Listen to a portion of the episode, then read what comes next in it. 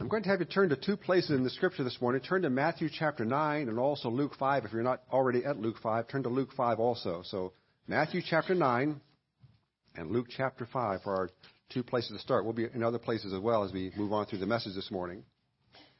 Uh, we are in a series that we're calling Ordinary Men, Extraordinary Mission, a focus on the disciples of Jesus Christ. And we have now covered six of the Lord's twelve disciples. I hope this is becoming clear to you, or is overwhelmingly clear to you at this point, that why we chose to call this series what we called it. I hope it's overwhelmingly clear to you as well that each of these men that Jesus Christ chose were ordinary and completely unrefined when he called them. None of them had great education to speak of. All of them were from the country, and most of them were fishermen or farmers. Uh, none had any refinement to speak of that would distinguish them from anybody else in the crowd. Uh, Jesus Christ passed over the aristoc- aristocracy. He passed over the cultured, and he chose men who were basically the outcasts of society, or at the very least, the least respected in that society. And I want to say something to you as we start this morning. That is how God has always done things. That's not new. He's always done it that way. God always chooses people and chooses things that no one else would even take a second look at. He chooses those who would be passed over by the society at large. Ezekiel chapter twenty-one, verse thirty-six, God says, "Exalt him that is low and abase him that is high." God follows that. He exalts them that are low and abases them, or puts down those that are high. It has always been God's way to raise up those who are low and put down those who are raised up. Amen. And so in choosing disciples, Jesus Christ avoided the religious crowd. That was not where he went. He ignored the religious elites of that day when he called his followers. Jesus Christ chose men who are men of faith, those who have the, that quality as the overriding description in their character. It didn't matter where they stood in society. It didn't matter how small or how weak that faith may have been when he called them. What mattered to him as whether or not they had within them the capacity to learn how to follow. If they could learn how to follow, God called them. God calls people who have the ability and the capacity to submit their will to the will of the Father. And if there's that capacity within a person to learn obedience, they are candidates to be Jesus Christ's disciples. And so that uh, truth reveals to us that God chooses people in terms of potential. He chooses people in terms of potential. The people that God selects may not be what they need to be when he calls them. But God looks at what he can make them as he works in them and through them to control, to structure them to what he needs them to be. If I want to be used by God, I must never think how lucky God is to have me, or because of my knowledge and my ability and my personality, how beneficial I am to the work of the Lord and the work of the church. Instead, I must have a heart that is trainable and teachable. I must have a heart within me that understands who I am and who God is. I got to know those two things. And if those qualities exist inside me, then I am a candidate for discipleship. Now, when I talk about God choosing men from the lowest bottom part of society, we talk about God choosing men who are from the lowest uh, social strata of that day. There was none lower in the Jewish or Roman society than was the tax collector. And the first disciple that we're looking at this morning was exactly that. Matthew was a tax collector. It's likely there was no greater sinner among the men who God chose than was Matthew. Matthew's referred to by two different names in Scripture. In Matthew, uh, Mark chapter two, verse fourteen, he's called Levi, the son of Alphaeus. In Luke chapter six and verse fifteen, he's simply called Matthew. So this same man is given two different names in Scripture. Now, you're aware that Matthew uh, authored the first book of, of the New Testament, the first gospel, the book of Matthew. And so we would assume from that that God would choose a man. If he chose him to author one of these books, uh, he would surely give us a great deal of information about that person. But in fact, God didn't do that. Very little is said about Matthew in the Gospels. And therefore, we know very little about his background, who he was, or about his personality. What we do know about him is probably the one thing we wished we didn't know about him. And that, again, is that he was a publican. He was a tax collector. And that last credential that we would, that is the last credential we would expect to see on somebody who Jesus Christ called as a disciple. Never expect to see somebody called from that vocation to become a leader of the church and a preacher of the gospel of Jesus Christ. Tax collectors were the most despised people in Israel. They were hated by everybody who lived in that time. They were truly the lowest class of people in that society. These men were commissioned by the Roman emperor to collect taxes from the people. And here's how that system worked under the Roman government. The tax collector would extort money from the people of that day. He would coerce them and badger them and threaten them until they gave what he wanted them to give. No specific amount necessarily. He just knew what he wanted them to cough up, and he worked on them until they did. And then he gave some of that money to the Roman government, and he would keep some of that money for his own personal use. And so the goal for the publican was to get as much money from the citizens as possible, and then he used whatever means he needed to to do that, because he made more money if he did that. Now, if you're thinking that sounds very much uh, to like the I R S system of today, I think that's the model they've used uh, for the system we're working on now. uh, very, very similar, I think. The publicans were the least principled, the most immoral, the most despicable, and most despised people of that day. I can't make that any clearer. This was the lowest of the low. Matthew was a publican. Matthew was a tax collector, the most unlikely person to ever be called by God to be a disciple, carrying the greatest message the world would ever hear, was a former publican. Now, tell me again how God can't use you. Tell me again how you are unqualified for ministry of any, of any kind.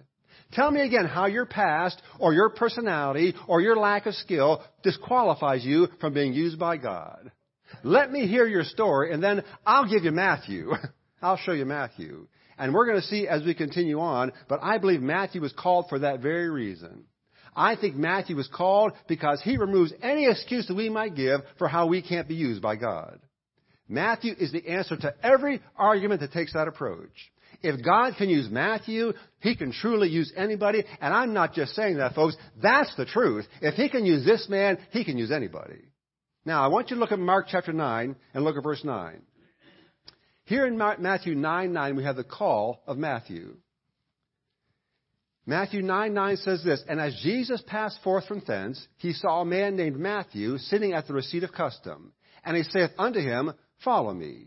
And he arose and followed him." Now, there it is. That call comes quickly, and that call comes unexpectedly. Look at verse ten. "And it came to pass, as Matthew sat at meat in the house, behold, many publicans and sinners uh, came and sat down with him and his disciples." Now go over to the book of Luke and look at Luke chapter five and look at verse, again, verse twenty-nine. It says in Matthew, uh, Luke rather, uh, five twenty-nine, "And Levi made him a great feast in his own house, and there was a great company of publicans and of others that sat down with them." So here's what happened. Matthew calls, gets called by God, called by Jesus Christ to be a disciple.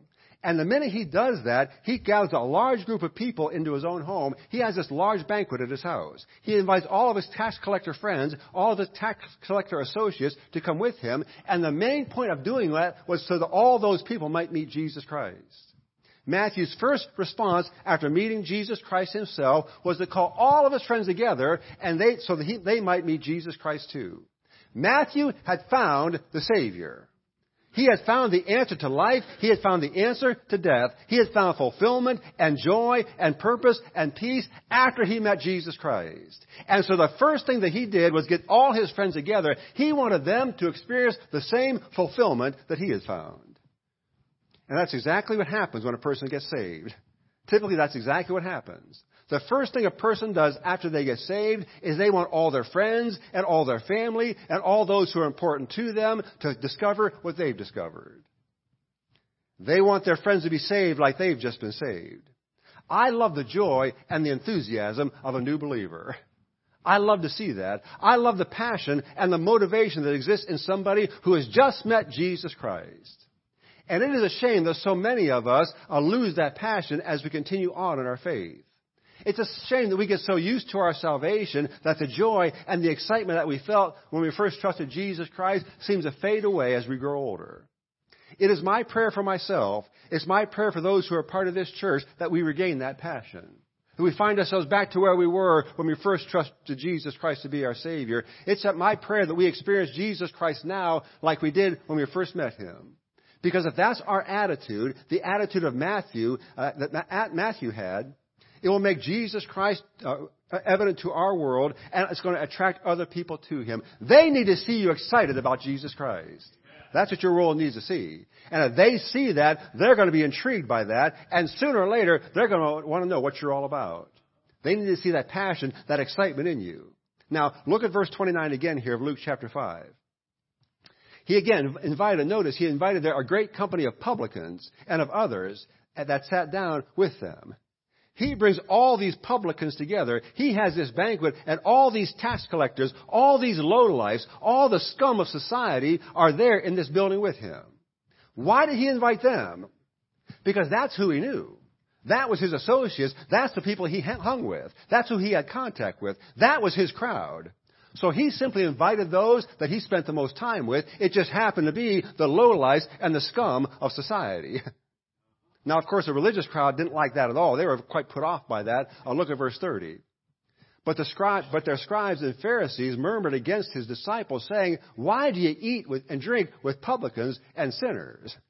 Now, I love the Lord's answer in verse thirty-two. Look at what he says. "I came not to call the righteous, but sinners to repentance." Jesus Christ says, do you see that crowd? He says, do you see those people in that room? That's exactly who I've come to minister to. That's who I came for. Those are the ones that I came to rescue. If you see yourself as too good for salvation, my message is not for you. I don't have a message for you, Jesus Christ says. But if you're aware that you're a sinner, if you are sure that you have no righteousness in yourself, then you're exactly who I've come to talk to. There's an old gospel song that says, "I'm so glad that God saves old sinners. I'm thrilled and amazed that he sets them free. But the biggest surprise in redeeming old sinners is that he could save an old sinner like me." That's a good thought. That's a great thought. And when I look at the room here with, with the, all these publicans gathered there with Matthew, when I look at that room, I say to myself, that's my crowd. That's where I was. That's who I am. Nothing to re- recommend myself to anything but a devil's hell. That's who I am. But I am so glad God saves old sinners. Praise God for that. God saves sinners. God saves sinners. If I learn nothing else from the life of Matthew, what I learn is that God's salvation is for everybody. Nobody's excluded. Nobody is too low that the God's grace can't reach them. One of my favorite verses is found in uh, Romans chapter five, verse twenty. This probably won't surprise you. I love the verse where Paul says, "Where sin abounded, grace did much more abound." No matter how much sin there is, there's always enough grace to, to, to overcome it. No matter how much sin there is, there's always enough grace to overwhelm that sin. God's grace is unlimited. No sin can uh, man God's grace. Praise God for that. What's that say to me? What that says to me is, everybody in my world is a candidate for God's salvation. Nobody's off limits. Everybody's a candidate. And that means that I need to be Jesus Christ to everybody in my world. I need to present Jesus Christ to everybody, the prestigious and the pauper, the righteous and the unrighteous. And I do that because all people are candidates for God's marvelous salvation. If you're here this morning or listening by way of Facebook or YouTube and you have never trusted the Lord Jesus Christ to be your Savior, if you have never accepted the work on the cross that Jesus Christ did for you, let me tell you something. There is no need to wait. No need to wait. He died for you, and you are a candidate for God's salvation, and you can be saved today. In a few moments, we're going to give you the opportunity to do that if you want to. Now, go back to Matthew chapter nine again if you would. Go back to Matthew chapter nine. And look at verse nine again. Matthew nine nine says, "And as Jesus passed forth from thence, he saw a man named Matthew sitting at the receipt of custom, and he saith unto him, Follow me. And he arose and followed him." Now, do you see there's no time gap there? There's no lapse of time there. He didn't go home and think about it for a while. Here was Matthew's response to Jesus Christ's call. Jesus Christ says, "Follow me," and Matthew immediately follows Jesus Christ. Without hesitation, it was irreversible decision that he made. He left all and followed Jesus Christ. He got up and followed. Now, this is going to sound very unpastor-like to you, but I want to tell you a biblical truth. There are some things we should not waste our time praying about. There are some things we should not waste our time praying about. There are some decisions that need no prayer whatsoever. There are situations that God will bring into your life where the response is so obvious that all that is required is action. Matthew didn't say, "Okay, Lord, let me pray about this for a couple of weeks, and then I'll see if I want to follow you or not." Not at all. He said, "Follow me," and Matthew followed him because he knew that was the right thing to do. There was no question about it. Jesus Christ calls. When Jesus Christ gives us an opportunity, when Jesus Christ says, "Follow me," into wherever he's taking you, there is no reason at all for hesitation. We can never lose when we follow where Jesus Christ calls us to go. If Jesus Christ is calling you somewhere, you don't need to pray about that thing. Just go. Just go. That's all he's asking. Just follow me. When Jesus Christ says follow, no reason to hesitate because you can't lose following him. You can never make a mistake by being obedient to the call of God. Never make a mistake. And so there are times when we must respond simply as Matthew responded. We must simply follow. When Jesus Christ says come, we just go.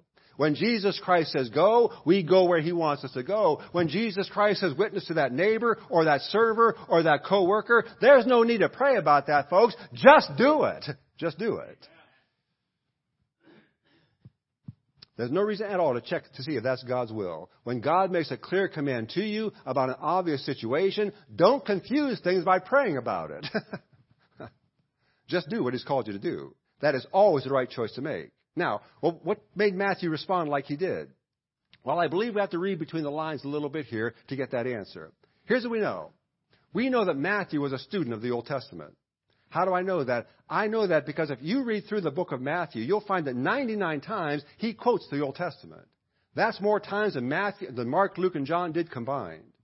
And beyond that, when he quotes it, he quotes every part of the Old Testament. He quotes the law. He quotes the Psalms. He quotes the major and minor prophets. He was acquainted with every section of the Old Testament. So he believed in God. He understood the promises God made regarding the kingdom and regarding the Messiah. So we would guess, as he gathered taxes and as he heard people talk, uh, the name of the Lord Jesus, Lord Jesus would come up quite a bit. And he would hear of the messages that Jesus Christ gave. He would hear of the miracles that Jesus Christ performed. And when he met Jesus Christ and when he heard that call, everything that he knew, everything that he had heard, all came together. And his searching of the Scripture resulted in him meeting the Savior for himself. And the only logical response in Matthew's mind was to follow this one who had called him. Here's what Jeremiah says in Jeremiah chapter twenty-nine and verse thirteen. I love this verse. This is a promise from God. Here's what he says. And ye shall seek me and find me when ye shall search for me with all your heart. God says, if you'll seek for me, you'll find me. I won't hide myself from you. I'm not going to uh, veil myself in some way. If you're seeking for me with all your heart, I'm going to show myself to you. And that's exactly what happened in Matthew's life. And that promise applies whether a person is saved or lost. Matthew crossed paths with Jesus Christ because he had spent most of his time up to that point seeking Jesus Christ. Now, he may not have known that. He might have not known who or what he was seeking for, but that's who he was seeking for. He was looking for his Savior. And he found in that day. He was looking for that person that would answer the questions of his heart, and God was the one to do that. And so God honored his request by arranging a confrontation with Jesus Christ. And the promise of, of Jeremiah is that we, that will happen to anybody who sincerely seeks the truth, who is sincerely seeking que- the answers to the questions of their heart. Uh, here's the truth, folks. God is not obligated to reveal himself to the skeptic. If there's that person out there who's looking for information just so they can refute it and argue with it, God does not obligate himself to reveal himself to them. But for any soul who truly wants the truth that God reveals and who sincerely and consistently will seek for that truth, God takes upon himself the responsibility of revealing himself to them. God takes that on. And by the way, you may be the answer to that person's search. God may call you to be the one to reveal Jesus Christ to that person. We talked a few weeks ago, we talked about Philip. Philip's out there conducting a great revival. And in the middle of that revival, God says, I've got a man out there searching. And so, Philip, I'm going to take you out of this revival, and I'm going to dump you over here in the desert. I'm going to stick you out there, and you're going to find a guy in a chariot, and he's reading the book of Isaiah. Here's what I want you to do, Philip. I want you to tell him about me. And Philip did, and that's the first Gentile that came to Jesus Christ. You know what Philip was? Philip was the answer to that fellow's search. God knew he had a faithful man in Philip, who if he took him there, Philip would reveal Jesus Christ to him. And so God took him and put him there, and that's exactly what Philip did. Amen. Folks, there is no greater thing for a believer to be than to be chosen by God to give out the truth to some sincere seeker. You couldn't ask for a better opportunity. There's nothing on earth that's any better than that. Now, you may be struggling with a situation yourself. And you may have no answers for it. It may just keep coming and coming, and there's no answer. If you ever find yourself there, please look at the promise of Jeremiah and realize that promise applies to you. Seek the Lord. Seek His heart. Seek His hand. Seek His truth. If you're struggling with something, just seek Him. Amen. Lord, I don't get it. I need you to reveal it to me. And just stay with it. And I'm going to tell you something. God has to answer that promise because He said He would. If He's God, He's got to do it. He obligates Himself to give you the answers that you're seeking. Now, it may not be the answer you expect. Make sure that's clear. It may not be the answer you expect, but God has an answer for you. If you seek Him out, He'll provide that to you. Matthew is our example of that. Matthew is a man who came from the lowest strata of life, but he was a man who was sincerely seeking God's truth, and God honored his search by changing him and making him a disciple. And God will do that for you. God will do that for anybody. I don't care who you are. I don't care what you've been into or where you've been or where you are now. God can do that and will do that for you. Listen to me. Do you doubt the possibility that God can use anybody? Just look at Matthew. If you think you've gone too far and God can't use you, just look at Matthew.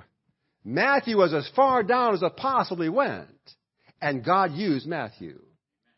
Praise God, if God can use Matthew, God can use you. He can use you. If you're willing to be used, God can use you. So Matthew is a great testimony to us of who God can use. Now, I want to shift, if I could, and look at one other disciple before we close this morning, and that is the, a, a disciple who had other issues of his own, that disciple by the name of Thomas. Now, when I say the name Thomas, what is the first word that comes to your mind? Doubter. There, you know it exactly. The first word that comes to our mind when we think of Thomas, especially as a disciple of Jesus Christ, is that word, doubter. If you know Thomas's life, that's exactly what he is presented to be. When we think of Thomas, we think of doubting Thomas. Now, I'm going to show you, I believe, from the Word of God in a few moments, that label has been placed upon Thomas, probably unfairly. I want you to see that in just a few moments. But at that time, the event recorded for us in the book of John that demonstrates Thomas's lack of faith gives us also a glimpse into his personality. In modern language, we would not call Thomas a doubter. We would call Thomas a pessimist. A pessimist. Now, this was a fellow who always saw the glass half empty rather than half full. You know anybody like that? Don't point. You know anybody like that? There's a few folks out there like that, aren't there, huh? That's Thomas. As you read the brief accounts of his activity in Scripture, we find him to be a man who had a tendency to worry. And I can identify with Thomas.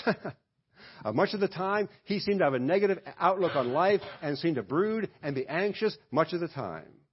He seemed to be the guy who always expected the worst, who always saw the negative in whatever was going on. When I think of Thomas, I think of that little character in the Winnie the Pooh stories. You remember Eeyore? That little donkey? The little donkey had that little cloud over his head. No matter what happened, it was always going to be the bad thing. Something awful was always going to happen. That was just his outlook on life. Well, that's kind of where Thomas is. Thomas is kind of like Eeyore. In Eeyore's mind, nothing good was ever going to happen. It was never going to turn out right. He was convinced that if you just wait long enough, something bad eventually is going to happen. Just wait for it. Well, that's Thomas. Uh, Thomas is the Eeyore in the group of disciples. Thomas is mentioned one time in Matthew, Mark, and Luke, and each time he's mentioned, he's simply listed as one of the apostles. Any information we receive about Thomas comes exclusively from the book of John. And even there, we're not given a great deal of information. We are told in John eleven sixteen that he also has a surname, Didymus. Didymus means twin. So apparently Thomas had a twin brother or a twin sister. We never read anything about that person in Scripture, but apparently that was part of who what Thomas was. But the main characteristic of Thomas was simply what I told you. He is able to find the dark lining in any silver cloud. And even though that was the case, in the midst of all of that, uh, there are some qualities that Thomas displayed that were qualities to be admired. Qualities we would find helpful uh, to model after as we seek to serve Jesus Christ. So go to John chapter eleven, if you would. John chapter eleven is the first time we meet Thomas in the book of John. Now, this, if you are aware, I'm sure you are, John eleven is all about the raising of Lazarus. Lazarus died, and Jesus Christ brought him back from the dead. He was sick, you remember, and so his sisters, Mary and Martha, came to Jesus Christ and called for him to come, but Jesus Christ waited for a while before he got there. He loved this family very much, but verses five and six tell us that he waited almost two, over two days before he finally came to see Lazarus and his sisters. Now, the disciples had to be pleased that he waited. Uh, they didn't want to go to Jerusalem. They knew what was waiting for Jesus Christ in Jerusalem. Uh, the rulers were now seeking the life of Jesus Christ and probably the life of his followers as well. However, they also realized that Jesus Christ was determined to go to Jerusalem, that he was not going to allow the threats of the Jewish leaders to prevent him from doing the work that God had called him to do. So in spite of the threats, in spite of the real possibility that Jesus Christ could be killed if he returned to that area, he was going to go. And that's when Thomas spoke up. Look at verse sixteen, uh, John chapter eleven, verse sixteen. Then said Thomas, which is called Didymus, unto his fellow disciples, "Let us also go, that we may die with him." Do you hear Eeyore in that? Eeyore just speaking right there. Let us go, because we're going to die anyway. If he's going to die, we might as well die. Let's, let's all go together. Let's all die together. But I want you to look past that for a minute. Don't get caught on the pessimism there. Look past it. What he's saying is, uh, if he wants to die, what, what, what he could say is, if he wants to die, let him go. If Jesus Christ is so intent on being killed, let him go. I have no desire to die. I'm staying right here. If he wants to go there and get killed, let him go and get killed. I'm not going. That would be Eeyore, but that's not what Eeyore is saying. What he's really saying is this. He is saying, I will be a follower no matter what. Jesus Christ was dedicated to his master. He was a follower of Jesus Christ, and he would follow Jesus Christ no matter what the consequences might be. Uh, Thomas had made his choice, and he was not going to renege on the choice that he made. So he says, rather, uh, let us go that we may die with him. If that's where he's heading, I'm going to follow him wherever he's going. If he's going to die, I'm going to go die with him. I'm going to follow him no matter what. Here is the amazing truth, folks, about Thomas. In spite of his pessimism, Thomas gives us the model of true discipleship. Remarkable. He gives us a model of true discipleship. You see, many choose to follow Jesus Christ as long as there are benefits to it. They follow Jesus Christ and choose to be Jesus to their world around them as long as it's exciting and fresh, as long as there's acclaim and popularity. But when it gets difficult, when the path gets rough, when there may be a price to pay, when it becomes dangerous physically or dangerous to reputation or dangerous to standing, suddenly the followers begin to drop off, start to lose them. They start shedding off. Suddenly the price is too great and the gain is too small. Thomas did not want to live without Jesus Christ. He did not want, he wanted to live a life, and he did not want to live a life where Jesus Christ was no longer there. He did not want to live a life where he no longer followed Jesus Christ. If Jesus Christ was going to die, Thomas was going to die with him. That's how dedicated he was. That's the level of commitment, commitment that he had set for himself. And so I want to ask you this morning to answer this question to yourself, as I have all this week. Is that our level of commitment? Is that where we are? Are we willing to follow regardless of the cost? Are we willing to follow even if the consequences for following cost us something that is dearest to us, whatever that might be? What are the limits of our discipleship? Believer, where have you drawn the line in terms of your discipleship? Where have you said, I'll follow until this happens? Or I'll follow until this occurs. I'll follow as long as it goes this way. But if it goes any other way, I'm not going to cross that line. I'm staying right here. You see, folks, that's not a true follower. That's not a true follower. A true follower is what Thomas did. Thomas says, I will follow even if I'm going to die. He never said at one point in time, I will follow this far, but don't ask me to go any farther. I'll do this, but I won't do any more than this. True disciples never put limits on how far they will follow. True disciples make the choice to follow Jesus Christ no matter where it may lead and no matter what it may cost. And here's what I think, and this is just my own opinion now, so you can disregard it if you choose. I believe the reason that the church is in trouble today and the reason that believers are falling away and giving out the message of Jesus Christ is less important than it used to be, and the reason church attendance is down where it used to be much more, is because we have believers who have set limits on their following. They've set limits. They've set limits. And we will never get the message out, and we will never build a church if we have believers who set limits on just how far they'll follow. Thomas shows us this. Discipleship is an all or nothing proposition. We either follow or we don't. There's no gray area. Amen. You don't follow halfway. You don't follow when it looks good. You follow all the way or you don't follow at all. Thomas was willing to sacrifice all to be a follower of Jesus Christ. And listen to me, believer, please hear me. If you hear nothing else, please hear this. That is the only attitude that will work to be a follower of Jesus Christ. That's it. That's it. Follow all, forsake all, sacrifice all. The next time we find Thomas is in the book of John again, John chapter fourteen. Turn there if you would. John chapter fourteen. So Jesus Christ demands that attitude for us to be followers of Jesus Christ. Now look at John fourteen if you would. We looked at this passage a couple of weeks ago when we studied Philip. In the first six verses of this chapter, we have our Lord's great promise that he's preparing a place in heaven for us. Now, as you read that, and no, no fault to any of us, as we read that, we get all excited about that. Jesus Christ, he says, is going to leave this earth. He's going up to heaven, preparing a mansion for us. And then he says, I'm going to come back for you. I'm going to take you up to that place, and you're going to be with me forever. We get all excited about that, as well we should. You know why we get excited about that? Because we have the advanced revelation of Paul. Uh, Paul wrote after this and told us all about what was going to happen in terms of the rapture. Now, put yourself in the place of the disciples. They don't know about Paul's writing. They know nothing about the rapture. All they're hearing here is this. Jesus Christ says, I'm going to die, and I'm going to go to heaven and prepare a place for you. And they say to themselves, what's happening to us? I mean, he's going to go to heaven. He's going to be up there working for us. That's all well and good. We're still down here. So the disciples are looking at this in a whole different way. They're not excited about this. They're concerned about this. They don't know what's going to happen when Jesus Christ leaves them. It's a very fearful proposition to them. Because this one that they have followed, this one who they sold out for, was leaving them here all alone by themselves.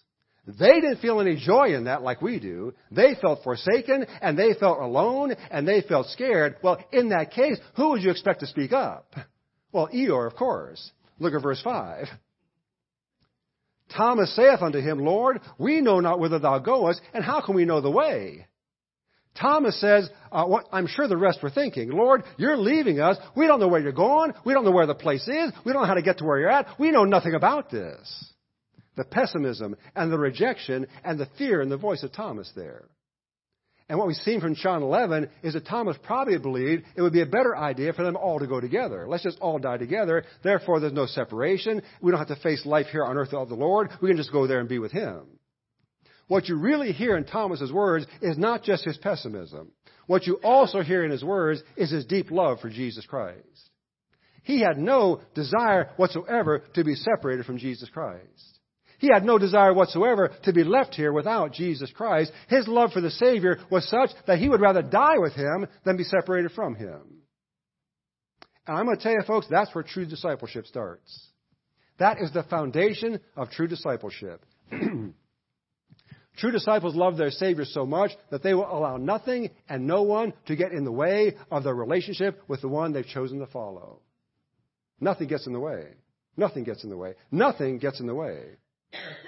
Nothing is so important that it would permit to cloud out or interfere with their relationship with that one who has saved them.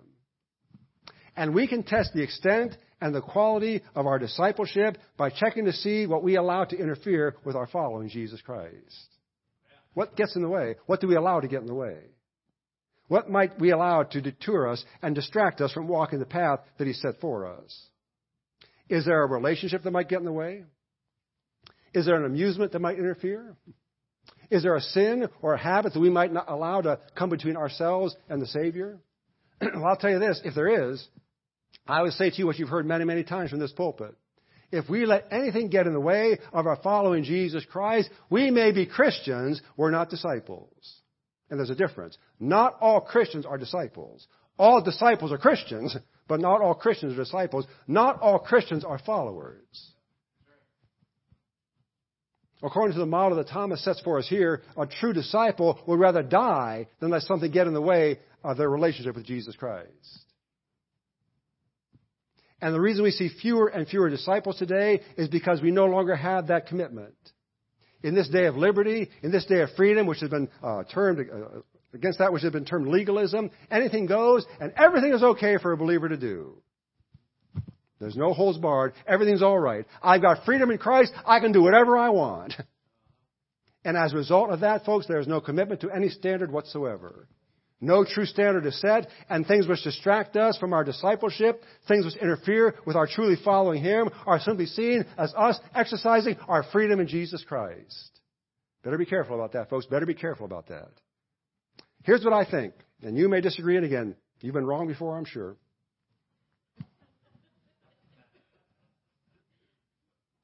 There are simply some things in Scripture that are wrong for every believer to do. There are some things in Scripture that are wrong no matter who it is. There are some behaviors in the Word of God that are not gray areas, that are not wrong for some, but not wrong for, but are wrong for some and not wrong for others. There are some things that in Scripture that are made clear to us that are always wrong for everybody to do. Whether you're convicted about it or not, the Word of God says it's wrong.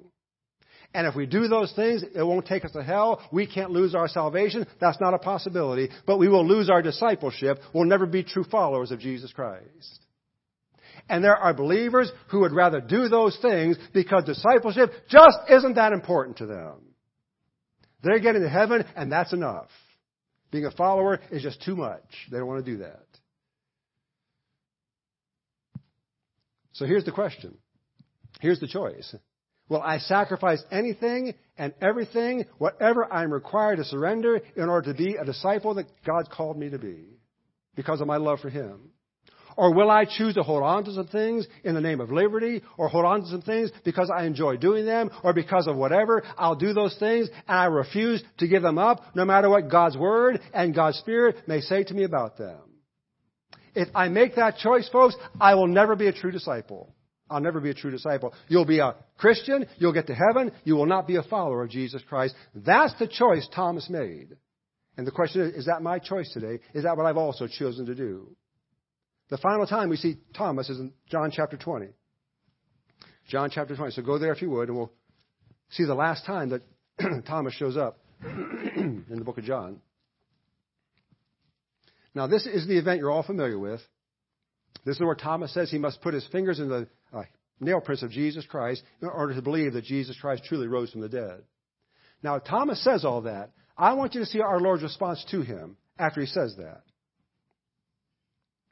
Verse twenty-seven, "Then saith he to Thomas, Reach hither thy finger, and behold my hands. Reach hither thy hand, and thrust it into my, into my side, and be not faithless, but believing."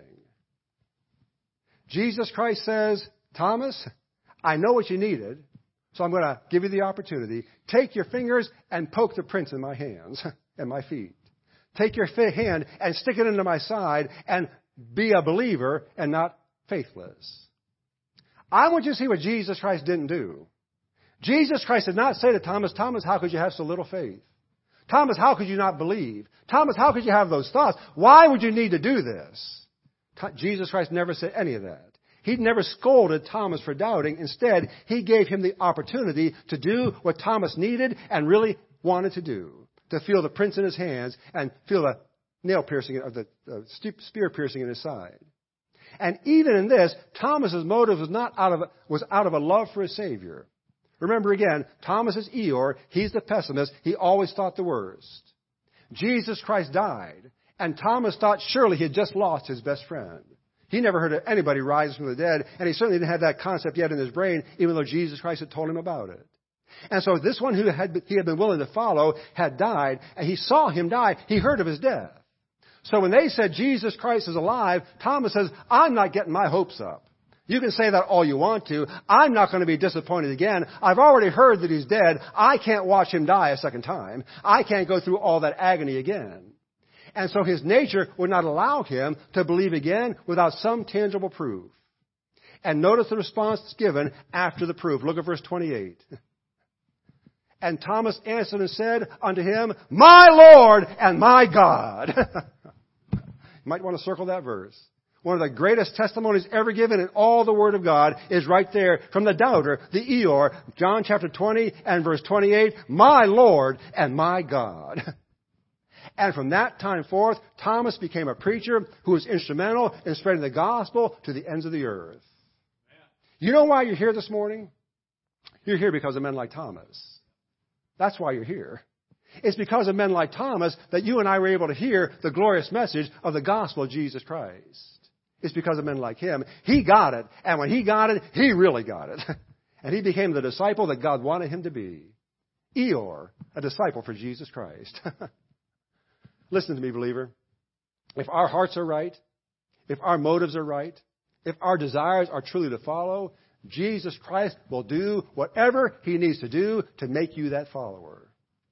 Now, you may not like it. It may be difficult. It may be painful. But listen to me. If you truly want to be a follower of Jesus Christ, if that is your heart's desire, God will do what he needs to do to make you that follower.